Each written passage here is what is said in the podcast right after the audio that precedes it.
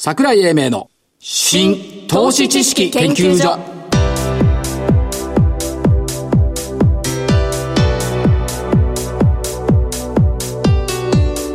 この番組は一般社団法人日本 IFA 協会の協力でお送りします。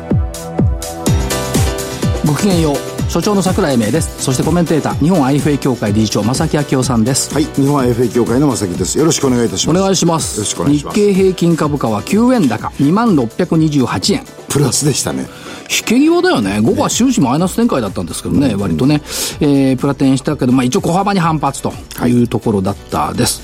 朝方100円高もあったんですが、毎点で戻してというところで、特に指数痛かったのかな、ソフトバンクグループとかファーストリテイが下落しているっていうところを見るとそんな感じですか？でしょうね。あとは訪日外客数が好調だったっていうのを受けて、化粧品株、資生堂1銘柄で日経平均16円押し上げた。はあ、はあはあまあ、ジャクソンホールなんて所詮避暑地の遊びなのにさ、まあ、こればっかり待ってるっていう毎年そういうイメージがあるんですけどもどうなのかなというところではありました。今年は割とあの何ですか待ってる人が多そうですね。いつも待ってんの？いつも待ってんの？夏を、うん。夏場。暇だからやることないから。なるほど。ででジャクソンホールはジャクソンホールだって言って、で結局通過したら何もなかったっていうことがね割と、はい。過去これ23回しかないんだよジャクソンホールで相場変わったっつうの。あでイメージが大きいからジャクソンホールだジャクソンホールでもほらイベントがないと言うことないから市場関係者おっしゃる通りですね。この暇な時期にちょうどいいんだよ ジャクソンホールは。夏休みにテーマになる。あれひどいとこよワイオミングの。スキー場だからね。スキー場。こんなとこ行ってさ真面目にしゃべるこれ本当真剣に考えてたらこれ学説的な意見が結構出るんですと言うやつもいるんだけど、出るわけないじゃん人に言ってんのにさ、まあね。不思議だよね、行ったことある？ない。ない？ないです。さすがにこんな方まではいかないです。昔さ錯覚してジャクソンホールっていうホールがあるのかと思ったら違うんだこれ谷なんだよ。地名なんだよ。地これ多分元はメキシコの領土だと思うよ。どうなんでしょう。ワイオミングでしょ、あの辺までメキシコだったんだから。サンフランシスコとかシアトルとか全部メキシコだから。この間地図そうそう。見てやってま言ってましたね。こういうことです、でねえっ、と今朝目が点になったのがね、はい。最低売り算がこんなに増えちゃったんかい。はいはい。すごいよ。バッケンレコードです。これ1兆6294億円。はこい。急に増えたじゃないですか。そう。2300億も増えちゃった。ですね最低改ざんが4000億レベルでしょ、売り算が1兆6000億ってこれ次元が違うよね。ですね。で思い浮かんだのが、はい。鏡の国のアリスっていうのが思い浮かんだ。鏡の国ってあるんですか？いや、ないと思うけど。ないや、鏡の国って本当はチェスの国になってんだけど、う。ん鏡をね、あるとすると、今までと発想が逆になる。つまり金利がマイナスになったってことは鏡に移したようになるわけよ。なるほど。右手が左手になるわけよ。だから、これ逆になってっから売り算ってどんどん増えると思うよ。通説が今度反対にかんなるんですか？そうすると。そう、通説とか常識はね、先物は金利分だけ現物よりも高いっていうのが常識だったのに、はい。これからの常識は先物は金利分だけ現物より安いんだから、当然最低売り算の方がはい増えますよね、最低機会そっちにしかないんだから、しかも配当増やしていくからどんどんどんどん逆ザヤになってんだから、多分そうなるでしょうね。でも一方で金利がマイナスから正常化した時に起こることを予測する巻き返し、それが起こるかどうかっていうのが一つのポイント。でも今回のそれこそさっきのジャクソンホールじゃないですけど、はい。なかなかそっちの方に行きそうもないですね。いやしかしですね、昨日がね日本株強気記念日だと思った。おう一昨日の夕刊から日経が2回乗っけてるんだけど、えっ、とあれですよ。アメリカがはい。株主市場主義を捨てた。えー、あああのこの間の記事ですか？そう。出てましたね。えー、と米経済界株主第一を見直しってい。うんで,、でビジネスラウンドテーブルっていう JP ボルガンとかアマゾンなんかのトップが181人集まって喋った中で、はいこれ2000あ1997年から株主第一主義っていうのをやってきたのよ、はい。これが従業員配慮宣言とかになっちゃった。そういうふうにか書いてありましたね。ね、企業は株主のために存在すると言い続けたあいつらがですよ、違っちゃったのよ。なるほど。地域と従業員。で、えー、と約束っていうのが出てきてね。一番目に出てきたのは顧客、顧客の期待に応えてきた伝統を前進させる。応えてきたのかお前らと思うんですけど。まあ答えてますよねそう？答えてる別にメリルだけ言ってんじゃない。いやいや違いますよ。メリルのこと言ってんじゃない。2ですか番目従業員公正な報酬の支払いや福利厚生の提供ってさどんだけ日本の企業が苦労してさ福利厚生施設を売っ払ってきたのよ、それはあの負債処理の時ね。そう、取引先。いやだけどこれ株主言ったよこんなのいらないだろ保養所とか言って、ね。で取引先。で野球チーム売っちゃったからね日産みたくね。はいはいはい。規模の大小を問わず取引先を良きパートナーとして扱う地域社会、持続可能な事業運営で環境を保護する。はいこれ取ってつけたような SDGs っぽいんだけどい。や、そちらでしょこれだ、取ってつけたように思うんですよ。で、株主、長期的な株株主価値の創造に取り込むって。これ全部合わせたら、江戸時代の商店の家訓と一緒だよ、これ。う。はいはい5つ。うん。ということは、はい我々が、こう何こう憧れてきたグローバルスタンダードというまやかしが、実は青い鳥を足元にいたっていうことじゃん。なるほど。ということは、東京市場が自虐的に否定してきたことが、それは日本的経営だったんですけど、これをアメリカの経営者たちが求め始めたっていうこのパラドックス、喜劇ですよね。でもこれ、5番目になったんでしょ？株主優待がいるけどね、一応。株主喜劇的風景なんだけど、つまり我々が大切にしてきたものがグローバルスタンダードだってことは、これは日本日本市場、東京市場勝利宣言でいいんじゃない？なるほど。復活宣言。復活宣言。ここ、ここを例えて復活宣言と。そう、時間軸がどんだけかかるかわかりませんけれども、だから覚えておきたい。はい。ということで、えー先週の銘柄増産、805%三菱商事2595円から2566円。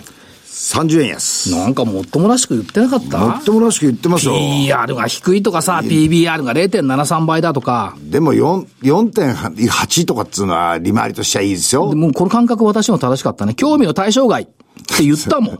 資源と貿易は警戒感でしょって PBR1 倍割れには理由があるんだよって言ったでしょえそしたら夢より安全確実だね。安全確実じゃない安全確実じゃん。罰。いいです。アリさん。はいユーグレナ。えー、2931ね。880円から886円、小幅に丸。丸。京急電鉄、京浜急行電鉄、9006、1936円から1936円。これ、寄り付き1945円だったから一応丸だったんだけど、変わらず三角。三角。共栄セキュリティサービス5番ほとんど商いなし。4565円から4515円、×。罰。ということで、まあ、勝利宣言。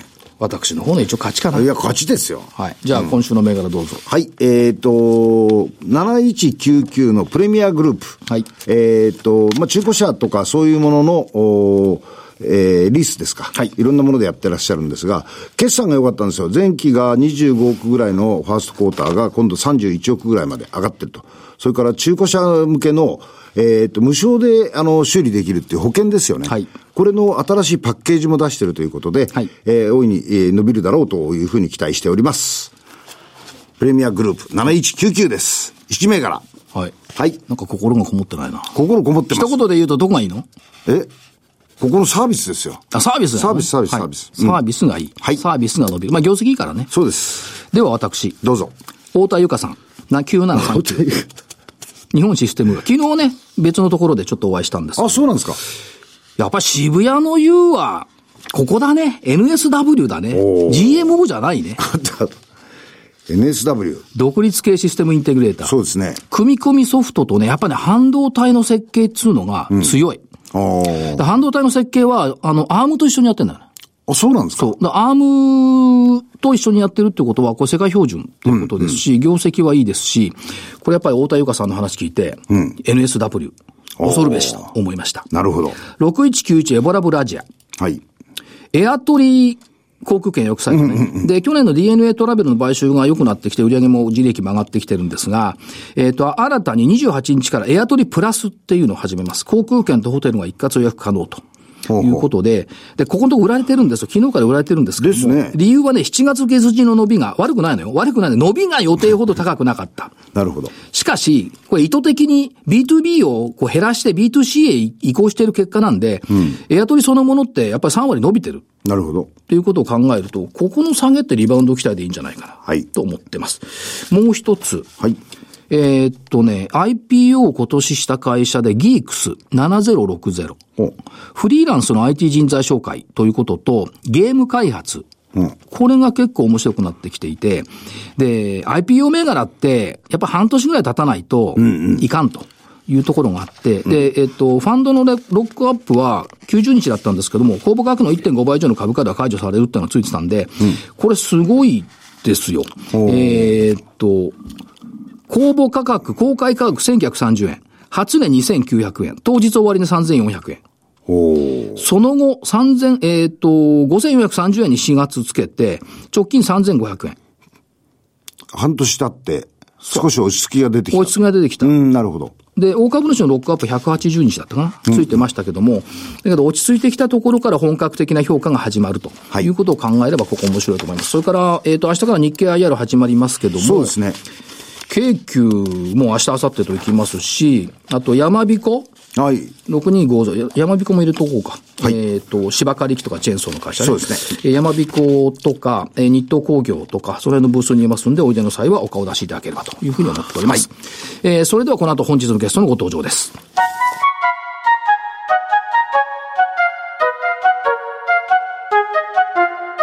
桜井英明の新投資知識研究所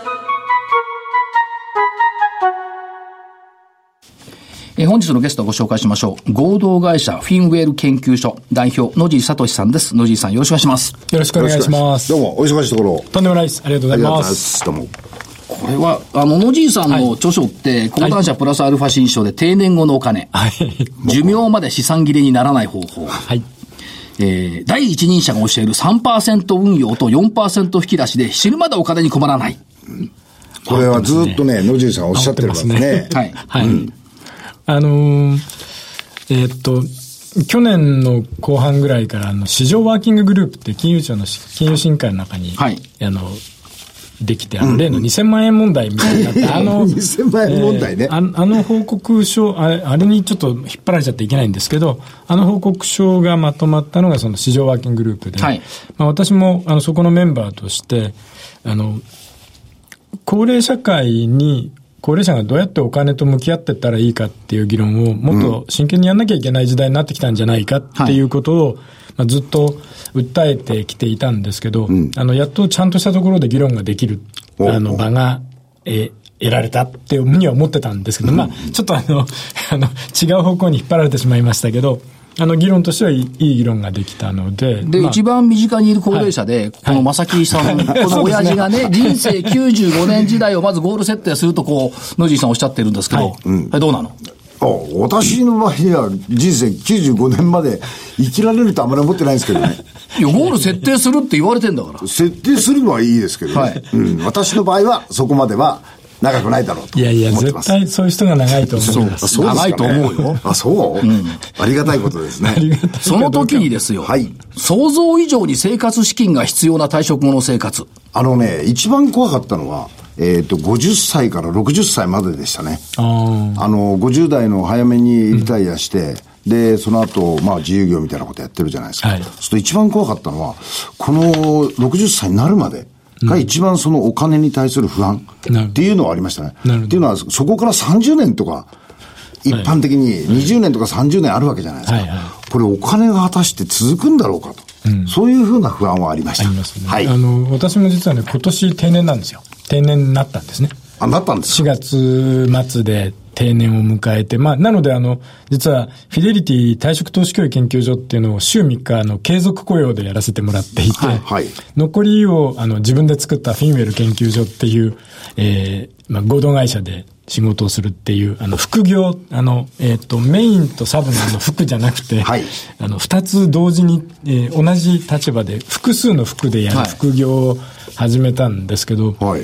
やっぱりあの、いや、ん95まで行きたくないなっていう思いと、あの、自分自身で、はい。自分自身でそう思うのと、毎日そこまで生きちゃったらどうしたらいいんだろうみたいなのの、あの、えせめぎ合いは、自分の中でも相当感じていて、まあ本音で言うとそうですよね。ええいや、95までね、どうすんだよって。80くらいまでならなんとなく目処つきそうだけど、そっから先15年ってどうすんだよみたいなね。ですね正木さんなんかもうすぐで、それ。そうですね。私なんかもう本当にもうすぐですからね。ただね、あの、この審議会で、あの、ワーキンググループでも議論になったんですけど、あの、80代後半になったら、あの、認知症の発症率ってやっぱすごい高いんですよ。はいはいはいはい。で、その段階でお金とどうやって向き合ったらいいんだろうっていうのを今考えとかないと、今手打っとかないと厄介だろうなっていうのだけはすごく思っていて、で、特に、あの、まあ、ここ、男3人でやってるわけですけど。残念ながら、乾燥したカサカサした世界なんですよ。だけど、その、奥さんの方が長生きする。はい女性の方が長生きするっていうことを前提に考えると、はいわ我々が残しておかなきゃいけないお金は自分の分だけじゃなくて、女房の分もあるんだよねって考えていくと、決してあの、なんていうか、放ってはおけない。特に女性は80代後半になると認知症の発症率って40数パーセントなんですよね。二人に一人ぐらいが認知症っていう世界になってて、果たしてだ、大丈夫なのかよって思ってしまうので、それともう一つどうですか？もう一つはね、その、はい。増やすのはいいんですよ。みんな増やす方ばっかり目向いてるんですけど、これ業界が悪いと思うんですけどね。増やす方ばっかり目向いてる。問題は、使いながらっていう、ここのキーワードですよね。そうですね。おっしゃる通りだと思います。あの、日本で、これ、あの、例えばアメリカに行ったり、イギリスに行ったりして、現地の話を聞いて帰ってくると、すごいざ残念だなって思うのは、取り崩し方、引き出し方についてアメリカもイギリスもちゃんと議論してるんですよね。でも日本に帰ってくると、運用は全て増やす、おっしゃる通りの方向なんですよ。でも、減らし方知らないで運用してる人っていうのは、大抵うまくいかないんですよね。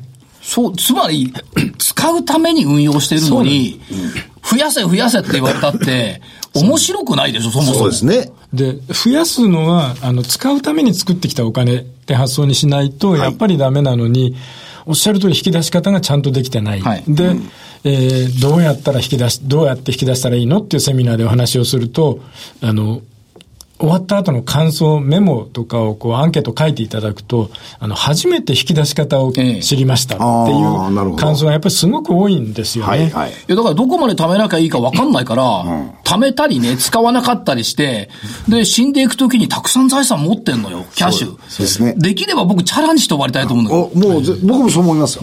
うん。だから、昭和一桁ぐらいまではね、こうね、使わないんだよ、とにかく。ね。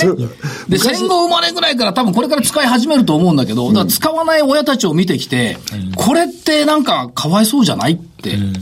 今、あの、相続って、国税庁がカバーしてるのが15兆円ぐらいなんですけど、はい国税がカバーしないやつまで全部足すと50兆って言われてるんですよ。なるほど。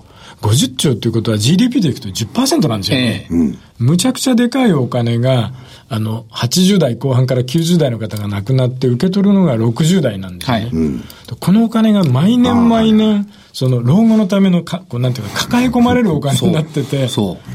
これは非常に危険なんですよ。その、そもそも人口が減っていく中で、はい GDP は成長するのかっていう議論が常にあるわけで、はいえで、それはあの、生産性を上げれば大丈夫だっていう議論は多分にあるんですけど、生産性上げたって需要がなきゃどうしようもないわけですよね。はいで、需要を作れるかどうかは、やっぱり高齢者が使えるようにしていく。あの、安心してお金が使えるようにしていく。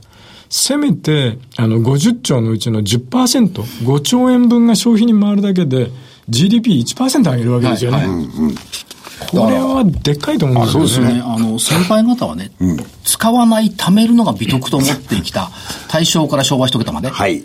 がおられたわけですよ。だからそそんで相続が起こって、じゃあ60代で相続起こって使うかっていうと、使わないです。昔はもうちょっと早く相続起きてて、50代くらいで相続でもらってたから、多少使ったんですけど、この高齢化もありますよね。そうですね。だからね、あのね、個人的な意見ですけど、はい日本の個人って、相続起こんないとリリッチにならないんだよ。実は。はい。はい。思わない？思う思うでしょ？誰も口にしないんだけど、はいはいこの国の人たちが初めてお金ちゃんと使えるようになるのは相続起こった後だと思う。なるほどね。うん。とはこれ使えないとなるとね、またその下の世代行った時に使えないのよ。そういうことですね。永遠にお金だけが残っていって、消費されない。それ国良くなんない、それ絶対。ダメですね。個人的な意見です、個人的な意見。上手な引き出し方を、あの、国を挙げて伝えて、伝えていかないと、はい。抱えたばっかりずーっと、いやいや、老後のために心配だから、心配だからって、これが回されたら大変だなと。そうですね。これどうなんですか、はい。定額引き出しとか定率引き出しってい。うこういう発想がありますけども、やっぱそうやって考えるべきですよ。貯める方ばっかり考えないで、どれだけ引き出して使えるかっていうのは。そう。ですね。あの、定額引き出しっていうのは日本では非常に多いんですよ。はい。あの、年金以外に月10万円ずつ使っていくようにしますと。ええはい。もう10万円しか使わないんですって言ってるんですけど、これってあの、運用しながら引き出してる人にとってみると、定額っていうのは、例えば10万円しか引き出さないっていう、マーケットがいいときはそれで言えますけど、マーケットが厳しいときに10万円も引き出してるって可能性があるわけですね。はい。はい。で、特に、あの、初めの運用スタートした頃に、マーケットが良くない環境、例えば、去年あたりに退職してはい。退職金を運用してるっていう人は、厳しい局面からスタートしちゃってるんで、はいはい10万円も引き出してるっていうパターンが多いんですよ。で、これを、あの、定率引き出しっていう、まあ、例えば年率を、年率あの3%で運用すれば、はい。えー例えば残高の4%を引き出すってやると、あの、最終的に15年とか20年の、まあ、運用期間というか、使いながら運用する期間のお尻の残高をちゃんとコントロールできるようになるんですよね。これ定率引き出しで、これあの、例えばアメリカに行っていただくと、はいアメリカのあの 401K とか IRA ってそれ有名じゃないですか。もうむちゃくちゃ大きな残高がある。あれは70.5歳を過ぎると、この定率というか率で引き出さなきゃいけないルールがちゃんとついてるんですよね。はい。日本であんまりこう、積む方ばっかりが意識されてますけど、70.5歳を過ぎると引き出さなきゃいけない、はい。強制引き出しルールっていうのがあって、これ率で決まってるんですよね。なるほど。でこういうのが日本でももうちょっと、えー浸透していって、引き出すということのノウハウが共有されていくようなことになったらいいなっていうふうには思ってるんですね。そうですねこれどうですか ?70.5 歳を超えた正木さんとしては。はい。もういらないでしょ、そろそろお金。あのね、えっ、と、僕が、あの、アドバイスしてる人にね。いや、じゃ正木さん個人に聞いてる。僕はだから逆に言うと、あの、グリーン車。普通、今まで普通乗ってたのがグリーン車にすると。はいそういうふうな形で、自分たちで少し楽をしながら、少しずつたくさん使っていく。これはやってますね。少しずつって5000円とかそんな世いや、界じゃないでもね、違う。それがね、なんか年に何回か、ほら、あるじゃないですか。移動するチャンスが、はいそうするとね、やっぱりある程度の金額は、あの、かかってる、使ってるっていう感じがします。それですごく楽。出出張費用だからそれ別に自分のお金じゃないんじゃない いやいやいや、そんなことない。だから自分が出かける自分のプライベートの時にねプライベートの時もやっぱりそういうふうにしてますね。うん。で、どうですか？正木さん個人としては、その、いくつぐらいから、こう、何？運用資産を減らしていこうと思ってますか、僕75でしょうね。うんこれ野地さんどうですか ?75 というご意見は。えっと、私は減らすのはもう、あの、60過ぎたので、だんだん減らしたいなと思ってます。はいはいあの、減らすってちょっと言葉が正しくないですけまあ使うっていどうかね、そう、何から使うかっていうと、実は運用してる資産から使っていこうと思ってるんですね。なるほどあの、現金預金の方で、あの、ポートフォリオを自分の、えーポートフォリオって組むと、何を減らしていくかっていうと、だんだんリスクを減らしていったポートフォリオに全体で作っていこうとすると、最初に引き出していくのはリスクの高いやつから引き出していく。はい。はい。はい。こういうふうに発想を取ると、あの、運用してるやつを引き出すのが、これからの60過ぎてからの10年、15年だろうなって思ってるんですね。で実際問題として、最近、はい。まあ、で先ほどの話もありました2000万円問題、はい。クローズアップされて、若い人たちのその資産形成意欲が高まってきてるんですけども、はい。我々私も還暦過ぎても、それ61だから、だって、まと、真面目に資産形成って考えてこなかったもん。この過渡期なのよ、今。正木さんなんか偉いと思いますよ。早めにリタイアしてるから真面目に資産形成考えてたから。そうだね。うん。素晴らしい。素晴らしい。いやいやで、証券会社にいたって考えてないんだから。あ人のこと考えても自分のこと考えられなかった。忙しくて。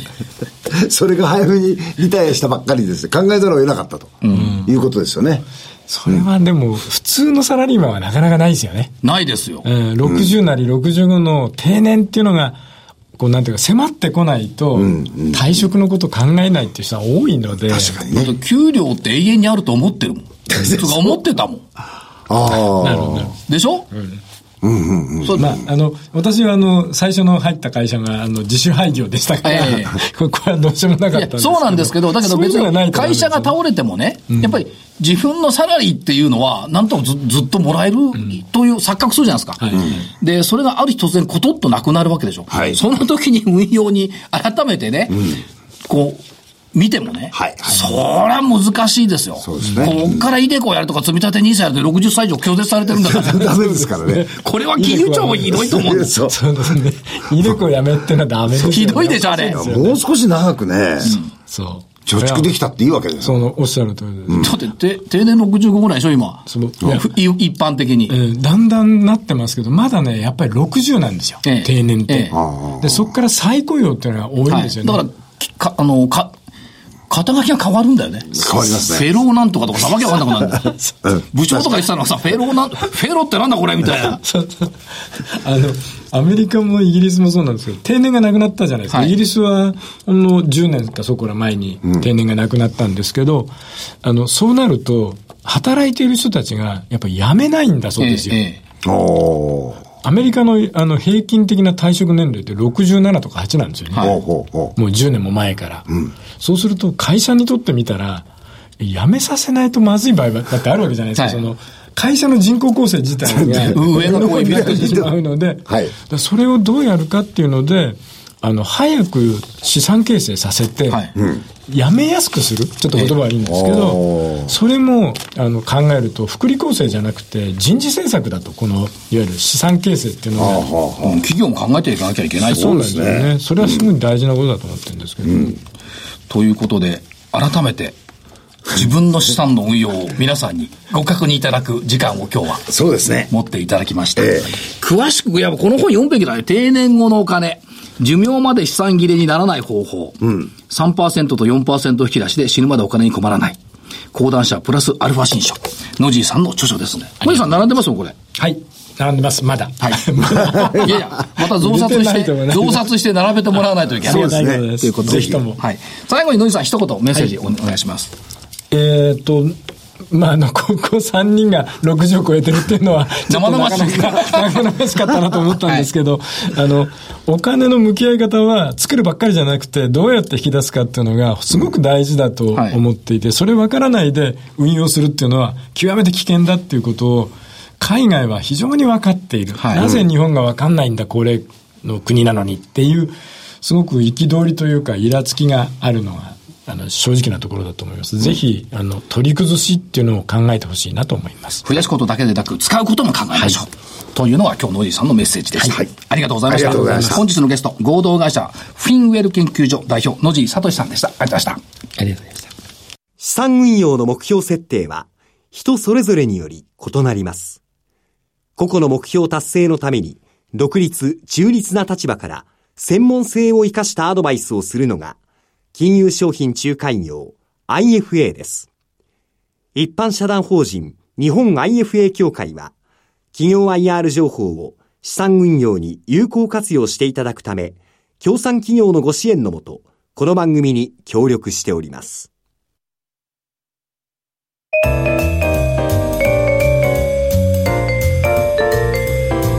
桜井英明の新投資知識研究所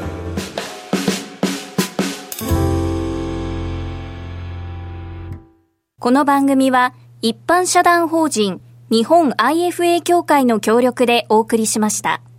なお、この番組は投資、その他の行動を勧誘するものではありません。投資にかかる最終決定はご自身の判断で行っていただきますようお願いいたします。さて身につまされるお話を伺いましたはいえー、正木さんからご案内。はい、はい、あのー、桜井さんに講演いただいている朝活、えー、株式株ネタ解読塾。えー、9月以降のスケジュールをご連絡します、えー、9月9日10月の21日11月の11日12月の9日、えー、証券会館1階のサルバドーレでやっております。参加はご自由でございますのでぜひおいでください。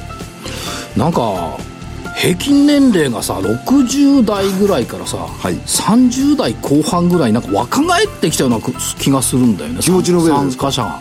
あ参加者。気持ちじゃない実年齢。ああのー、こういうセミナーとかね、うん、若返ってます一番年取ったの正木さんで前まで正木さんに年いった人いたけどさ、はい、最近正木さんに年いった人お見えになんないもんね。正木さんが一番年寄りだもんね。そうですね。若い人20代だよ。ありがとうございます。これはやっぱり世の中変化してきてるなと。変化してます。いうのをよく感じ、まあ、そのぐらいから運用っつうのやっぱ考えてると。はい。いいことですよね。我々20代の頃ってね。使うばっかりですよね。いや紋切りの世界をどうするかっていう つまらない人生を送ってきたな。ということで、えー、本日この辺りで失礼します。えー、新都市知識研究所所長の桜井英明、そして、日本 AFA 協会の正木明夫でした。それでは来週この時間まで。ごきげんよう。